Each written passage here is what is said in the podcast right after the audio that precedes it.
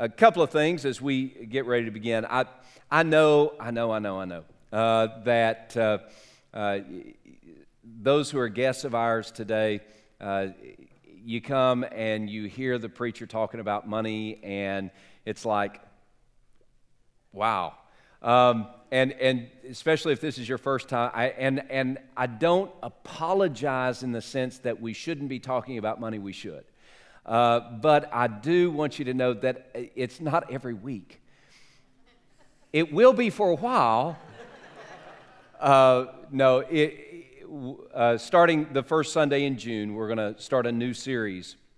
And uh, it's, uh, it, it's going to be a great series. I'm excited about it already uh, excited about that series. But, but over the next several weeks, we need to understand what the Bible teaches about our stewardship and uh, about how followers of Christ are supposed to give.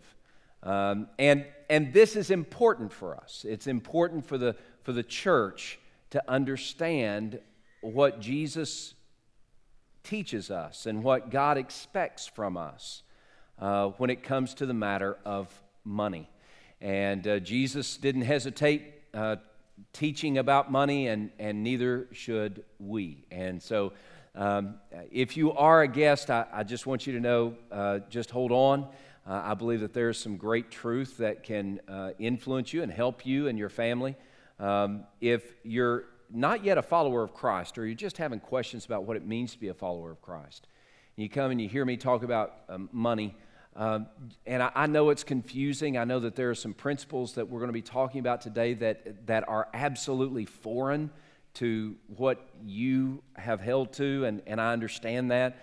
Uh, but I do pray and I hope that you'll just hold on over these next few minutes and, and even the next few weeks and just keep coming back. And, and uh, because I believe that there is something in each one of these messages uh, that God has especially for you. And it, may have to do with money, may not have anything to do with money, but, but I do believe that there is some special word that God has for you uh, today.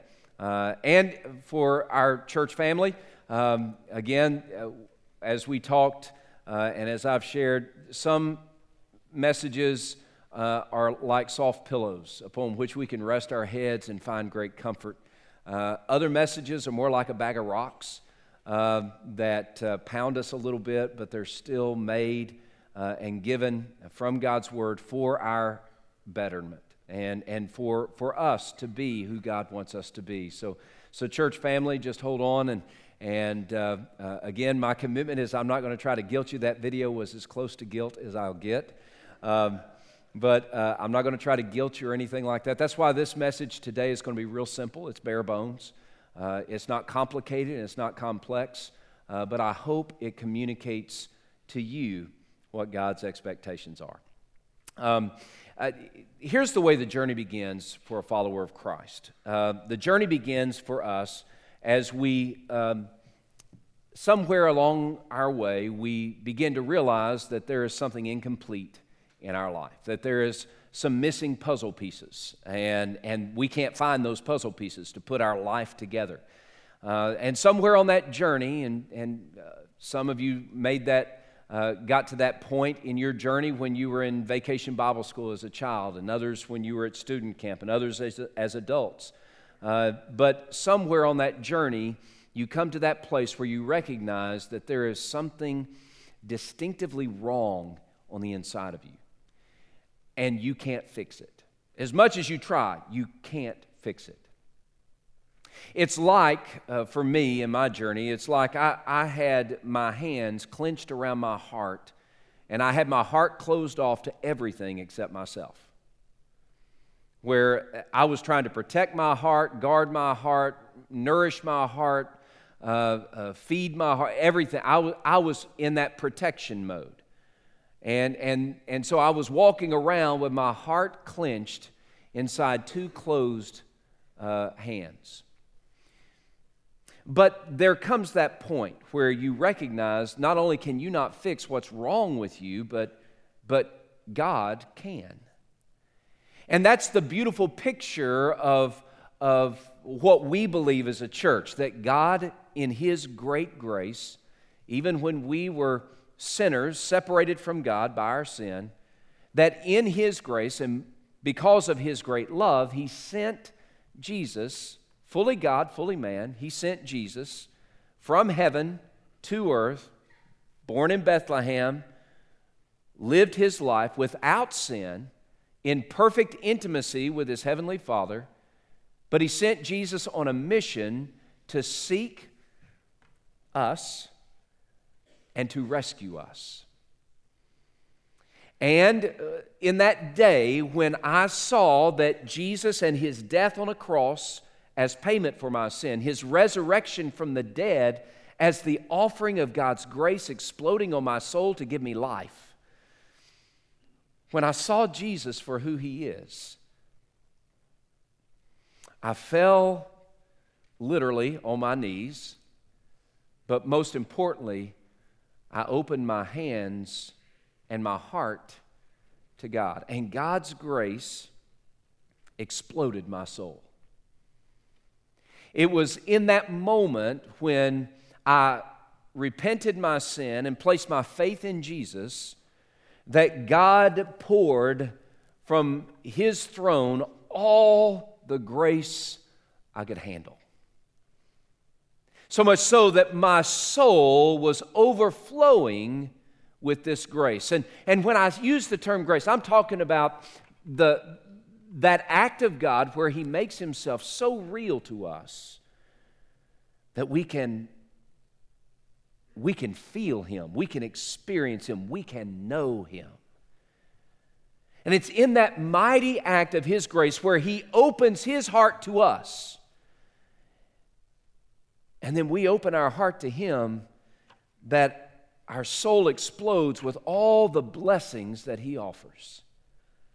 And we are filled up and we are overflowing. Now, when we talk about giving money, we have to begin with grace. We have to begin with that movement of God in our lives that explodes our soul, that blows our minds, that, that uh, as uh, Stephanie Boyce said last week, blows our hair back because it's so awesome. It's, it's that experience with God, receiving His grace, that awakens us to extravagance. God's grace makes us extravagant.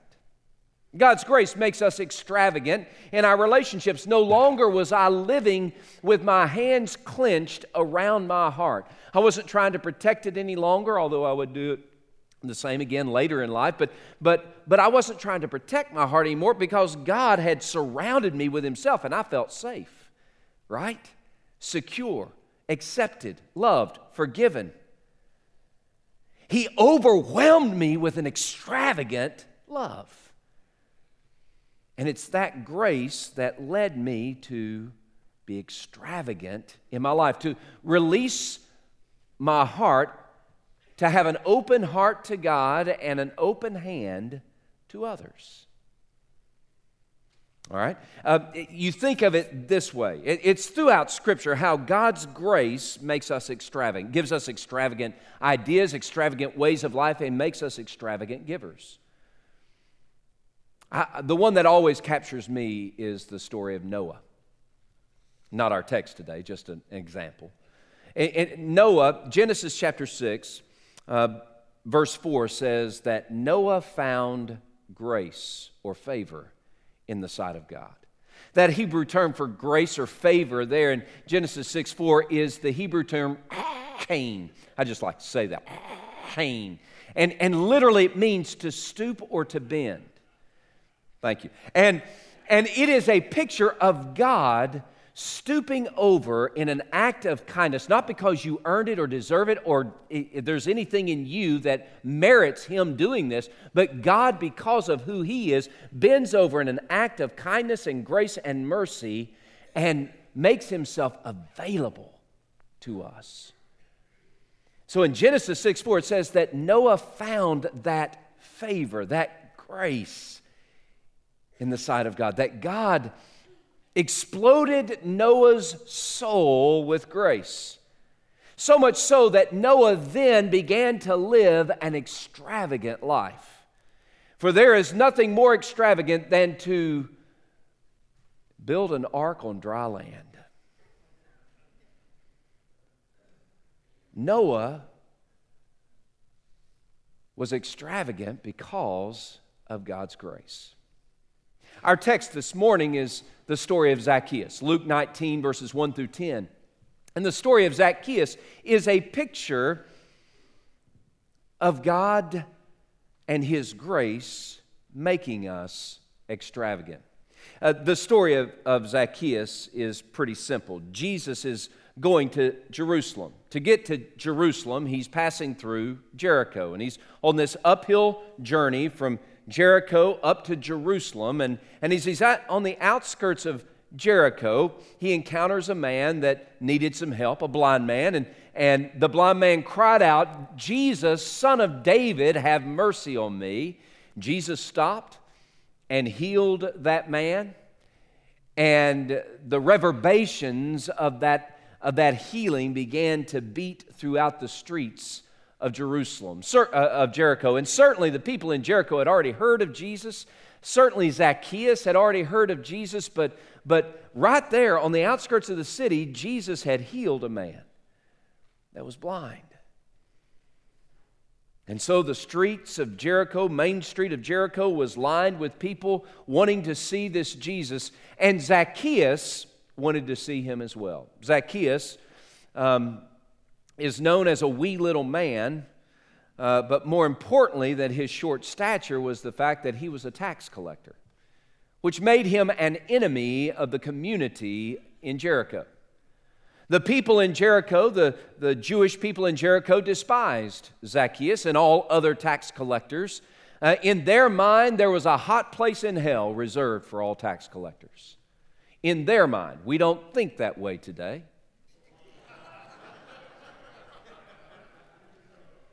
The reason they despised Zacchaeus was because he was a traitor.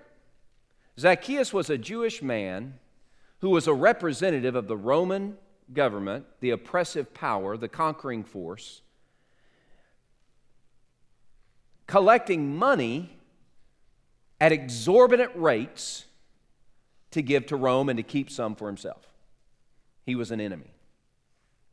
And yet, this enemy, who was excluded from church, he, he, he was not welcome in the Jewish church. Uh, he, he could not show up there. And this, this tax collector, this sinner, he, he, he knew that Jesus was a man of importance and influence and power, and he wanted to see him. And so the story goes, and you've perhaps heard the story Zacchaeus uh, couldn't see Jesus because of the crowd, so he climbed up a sycamore tree.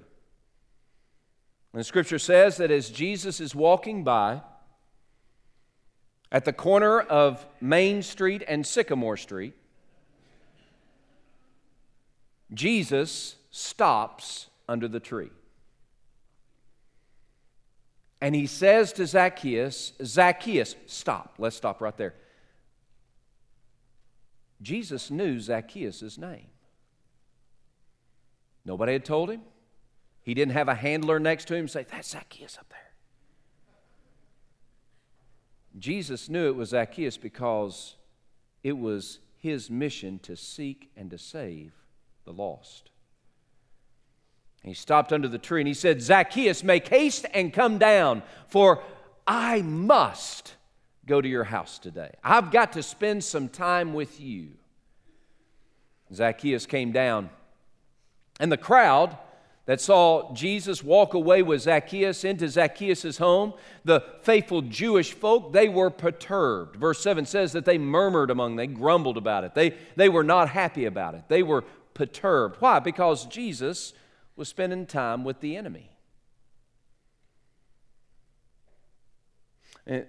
Let me read verses 8, 9, and 10. It says, Then Zacchaeus stood and said to the Lord. Now, this is after Jesus had spent time in Zacchaeus' home, um, and, and they're coming back out. And Zacchaeus says, Look, Lord, I give half of my goods to the poor. And if I've taken anything from anyone by false accusation, I restore fourfold. And Jesus said to Zacchaeus, Today salvation has come to this house, because he also is a son of Abraham. For the Son of Man has come to seek and to save that which was lost. All right, so as we break this, as we break this passage apart, especially verse 8, as we break it apart, we learn some lessons about ourselves. The, the primary emphasis here is how that God's grace visited Zacchaeus' life, brought into Zacchaeus' life by Jesus, then transformed Zacchaeus and opened his heart. And That's, that's, that's key for us. See, it is God's grace that opens our hearts. I'm sure that Zacchaeus had many people who would gather around him and come and petition him to stop being so hard upon his fellow citizens in Jericho.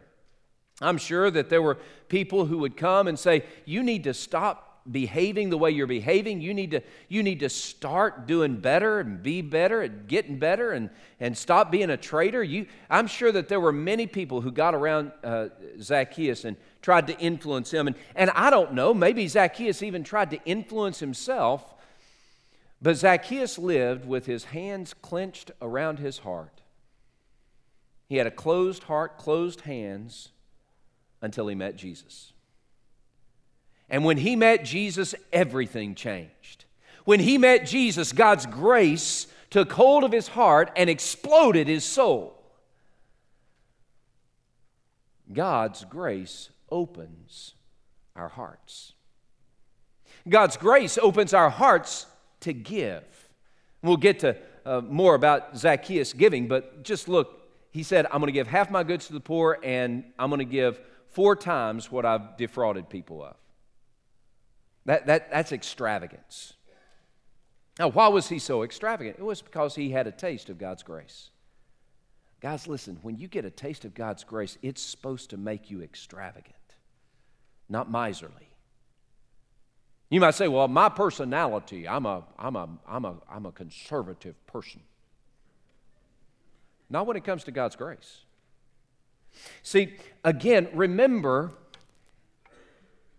if you can, that day when you received God's grace. Do you remember it? Remember, if you can, that moment when God's grace got hold of your heart, when your life was changed by God's grace. You repented your sin, you placed your faith in Jesus, and your whole landscape changed. You began to see yourself through a different lens. I'm loved, I'm accepted by God, I'm forgiven. You began to see your future through a different lens. I'm no longer trying to make a future for myself. I've received a future because of God and His grace. You began to see your circumstances in a different way. It was no longer doom and gloom and despair on me, but now I'm forgiven. I can, I can walk through even the stormiest days with a dance in my step because God has loved me. He's forgiven me, He empowers me.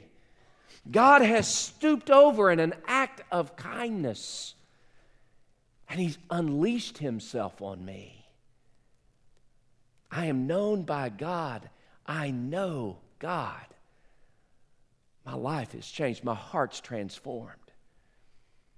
Zacchaeus no longer lived with his hands clenched around his heart, but now he was open hearted and open handed.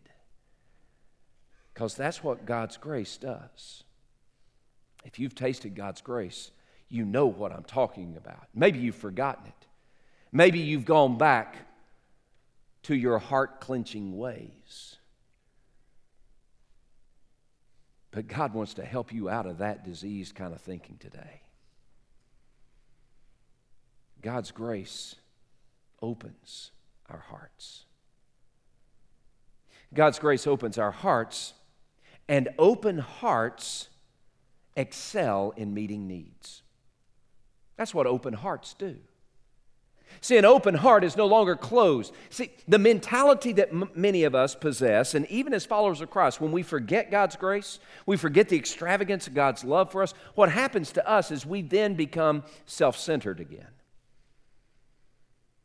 No longer focus on God's grace, or considering only the bucket full of grace that we've already gotten,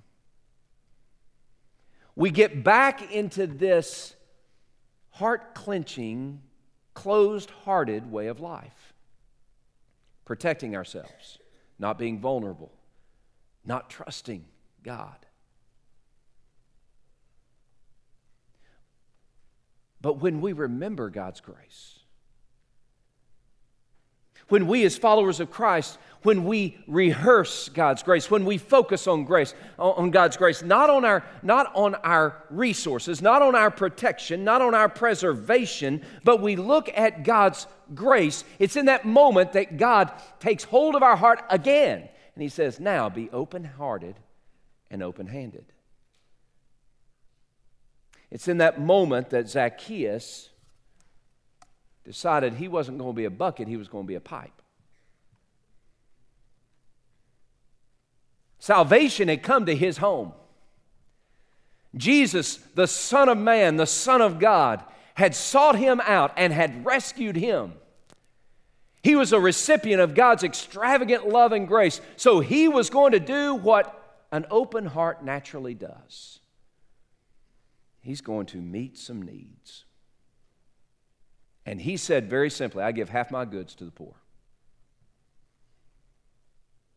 Because that's what open hearts do. No longer was he just going to be a receptacle of God's grace, but now he was going to be a conduit through which that grace could flow. He wasn't just going to receive God's blessings, he was then going to be a conduit through which those blessings could flow and touch other people's lives. This is Zacchaeus' experience. This is the picture of the first church, and this is the mandate on our church. And, folks, you're the church. See, the mandate on us is to allow the resources, the grace, the provision that God has given us to flow through us toward others. We see this in Acts chapter 2, verses 42 through 47, and Acts chapter 4, verses 32 through 37. In both of these passages, we see this fledgling church, this fledgling congregation of believers. They get together and and and and man they've seen god do amazing things they've been recipients of god's grace but they are not content to be a bucket they want to be a pipe and it says in acts 2 45 and 46 it, uh, it says that, uh, or 44 and 45, it says that, that they got together, they had all things in common, they had one heart, one mind, and then it says that they took all their possessions, they put it together so that they could bless people who had needs. Extravagant open heartedness. In Acts chapter 4, it tells the story even more profoundly. A guy named Barnabas sells all of his property and he brings it and he lays it at the feet of the disciples says, Now let's bless some people. Let's meet some needs. Did it in an extravagant way. Zacchaeus said, I'm going to give half my goods to the poor. Now, can I ask you a question? When it comes to your money, Is your extravagance matching the extravagance that God has poured out to you in giving grace? This is not about amounts of money, it's just about extravagance. Zacchaeus could give half his goods to the poor. My guess is we could give half our closets to the poor. In my house, I hope we do.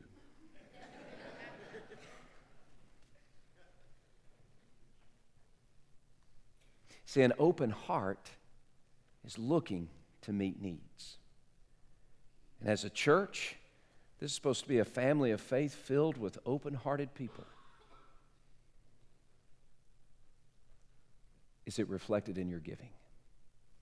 by the way, do you realize this is not talking about some metaphor? This is talking about money. Luke 19, talking about money. Acts 2, talking about money and property. Acts 4, talking about money and property. See, how we, how we are extravagant for the cause of Christ with our resources, with our money, is a demonstration of whether we're living a closed hearted life or an open hearted, open handed life. We're called to be a conduit.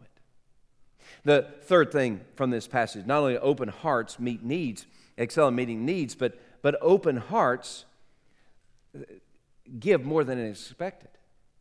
An open heart, a heart that's been opened God, by God's grace, is going to give more than expected. Now, look at Zacchaeus. Zacchaeus said, If I've defrauded anybody, I'm going to give them four times what, what I, I'm, going to give them back their money and give them uh, four times more. So if he, if he stole a dollar, he's going to give them five dollars. He's going to give them back the original dollar and he's going to give them four more dollars. And that's what he said. Uh, that's an amazing act of extravagance because in Leviticus 6 it says that here's what you're supposed to do. Le- Leviticus 6, it tells us that when, and this is God's law, this is the law. He says, if you steal from somebody, you give them back a dollar and then give them 20 cents on top of that. You steal a dollar from somebody, you give them the dollar back, and then you give them 20 cents more. That, that's the law. But Zacchaeus said, I'm not having none of the law. He said, The law condemned me. I'm not going to have the law. The law is what made me feel guilty. I'm not having the law. The law is what excluded me from community. He said, I'm a recipient of God's grace. So I'm going to give according to grace. And if I've robbed somebody of money, I'm not going to give them their original dollar back. I'm going to give them their original dollar and four more dollars. I'm going to give them four times what I took from them. Because of the extravagance of God's grace in me, because I've been forgiven much, I'm going to do everything I can to bless other people. We get here today, and guys, I've told you time and time again, I'm not trying to put law on you because law, law's no fun. But boy, grace is a party. Law, 10%. That's the law we have in churches today. Law is 10%. But as we have received extravagance from God, we don't give according to the law. We now give according to grace. We allow ourselves to be an avenue where extravagance that flows from the throne of God to our heart, then flows from our heart to other people. I'll leave you with this thought. In this Second Corinthians chapter 8, in Second Corinthians chapter 8, we see the first church, or the, the church in Corinth. Um, Paul is trying to motivate them. Um, he's, he's trying to motivate them, and in chapters 8 and 9, he's motivating them. He's talking about money. He's saying, I'm trying to motivate you to give more money. That, that's what 2 Corinthians 8 and 9 is all about. I'm trying to motivate you to give money. All right? And so as he's trying to motivate them, he, he, he and, and that's kind of what I'm doing here. So I don't feel guilty about it, right? And so, uh, so what Paul did is he said, now, in order to motivate you, I'm going to tell you about believers in Macedonia, the churches of Macedonia. And listen to what he says about churches in Macedonia. And, and by the way, in verse 7, he says, I'm telling you about the churches in Macedonia not to give you an admonition or a command. I'm telling you about to test the sincerity of your love. Boy, what, what if the way we gave was a picture of how much we loved? What would our giving say? So here, I, I just want to read verses 1 and 2. He said, Now we want you to know, brethren, about the grace of God that has been given among the churches of Macedonia, for in a severe test of affliction, their abundance of joy and their extreme poverty have overflowed in a wealth of generosity on their part. Get the language there. First of all, God's grace, that's the source. God's grace is the source. And, and Paul says, now, because of the grace of God, in their severe affliction, that means suffering. That means that they were, they were entering tough times, economic downturn to the extreme. In their severe affliction, in, in their severe affliction, they had overflowing joy that matched the severest of their poverty so that the result would be a wealth of generosity. He was saying they didn't have much, but boy, when they gave, they gave extravagantly. Now, as we get together, what happens is we start, anytime we think about tithing, money, giving, that kind of thing, we start, we, we automatically start thinking about, well, I don't know that I can afford it. You're asking me to be extravagant, Pastor. I, I just don't know if I can afford it. I understand. Believe me, I understand. I understand that, that thought process. I understand because I've been there. I understand. But can I just share with you what 2 Corinthians 8, 1 and 2 is talking about? What, what Paul is saying is that this real live example of churches in Macedonia, they had a small conduit. They, they didn't have a lot of money, didn't have a lot of resources, and they were suffering. But they determined that they weren't going to look at what they could afford, they were going to look at what God had given. And as they focused on the grace of God and His extravagance to them, they determined that they would be extravagant in their giving. As they focused on, their, on the grace of God and His extravagance toward them, they found joy that would match their poverty. So that when they gave, they gave with a wealth of generosity. They were extravagant. And even though their pipe was small, it seemed as if God was expanding their pipe as they gave. I, I, don't know how God does it. I really can't. The math doesn't work. But somehow, when we give, even when we think we can't afford it, and in our hearts, filled with joy because of God's grace, we determine to give extravagantly for us. And we think if I give extravagantly, it's going to be baloney the rest of the month. But somehow, when we decide to give in an extravagant way, God begins to expand the pipe so that we have all that we ever needed. And we're filled up with joy, and we gave in a way that we never imagined we could. That's the story of my family so many times. I, I've told you, I, when, when Emily Catherine was born and then Elizabeth was born, I was getting my PhD, working full time. Edie wasn't working. We were living off $14,500 a year. And church went through a building campaign. hurt me. But Edie and I prayed and we determined we're going to be extravagant. And I've looked at the balance sheet, I've looked at the spreadsheet. Do you know I didn't make any more money that year? But somehow we always had more than we had the year before, even though we gave more than we had the year before. Just understand it doesn't make sense in the accounting world, but it sure does make sense in God's kingdom. The more you give, the more you receive. God expands the pipe, and you can become even more extravagant in your giving.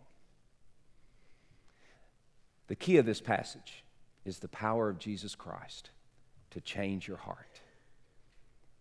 So I beg you today Stop living closed hearted and tight fisted. Start living today open hearted and open handed. And you will taste the abundance of joy.